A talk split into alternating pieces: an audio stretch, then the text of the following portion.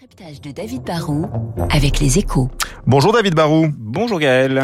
Pourquoi l'État français a-t-il décidé de renationaliser à 100% EDF bah Déjà parce qu'EDF, c'est un peu l'histoire d'une privatisation ratée. Hein. Même si le groupe, c'est vrai, a été introduit en bourse en, en 2005, l'ex-monopole public, en fait, n'a jamais été véritablement privatisé. Le capital a été ouvert, c'est vrai, mais l'État actionnaire est resté très majoritaire, alors que c'est plus le cas dans de nombreuses ex-entreprises publiques, des banques ou chez Renault, chez Orange. Bon, l'État là n'est plus qu'un actionnaire parmi d'autres. Hein.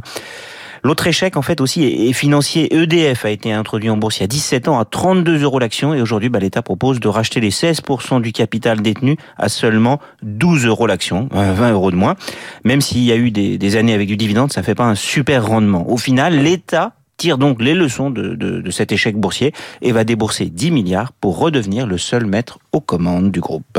Qu'est-ce que le rachat à 100% par l'État va changer du coup? Bah, EDF va redevenir une forme d'administration, une filiale du ministère de l'énergie. Ça reste une entreprise, mais il y aura plus d'actionnaires minoritaires. Du coup, l'État va pouvoir prendre plus facilement euh, des décisions. Le, groupe pourra peut-être s'endetter plus facilement puisqu'il aura la garantie totale de l'État. Le groupe euh, euh, n'aura plus besoin de verser de dividendes, il pourra se projeter plus facilement de, de ses résultats à long terme et moins se soucier de, de, la bourse. Ça doit en théorie redonner au groupe une capacité à s'inscrire dans une stratégie euh, à long terme. Est-ce que cela va vraiment changer la donne? Bah, C'est pas sûr. Hein. Renationaliser EDF, ça va simplifier les choses, mais c'est loin de régler euh, tous les problèmes. C'est pas parce que l'État va contrôler 100% du capital que, comme par magie, on va faire des EPR plus rapidement ou on va réparer la moitié de nos centrales qui sont à l'arrêt ou en entretien. Il faudra quand même trouver 50 à 60 milliards pour fabriquer euh, les nouvelles générations d'EPR. Il va falloir négocier avec euh, Bruxelles, qui est vraiment pour une libéralisation du marché de l'électricité. En fait, la nationalisation d'EDF, c'est une première étape dans la relance de notre filière nucléaire, mais elle va prendre encore beaucoup de temps et, coûter beaucoup d'argent.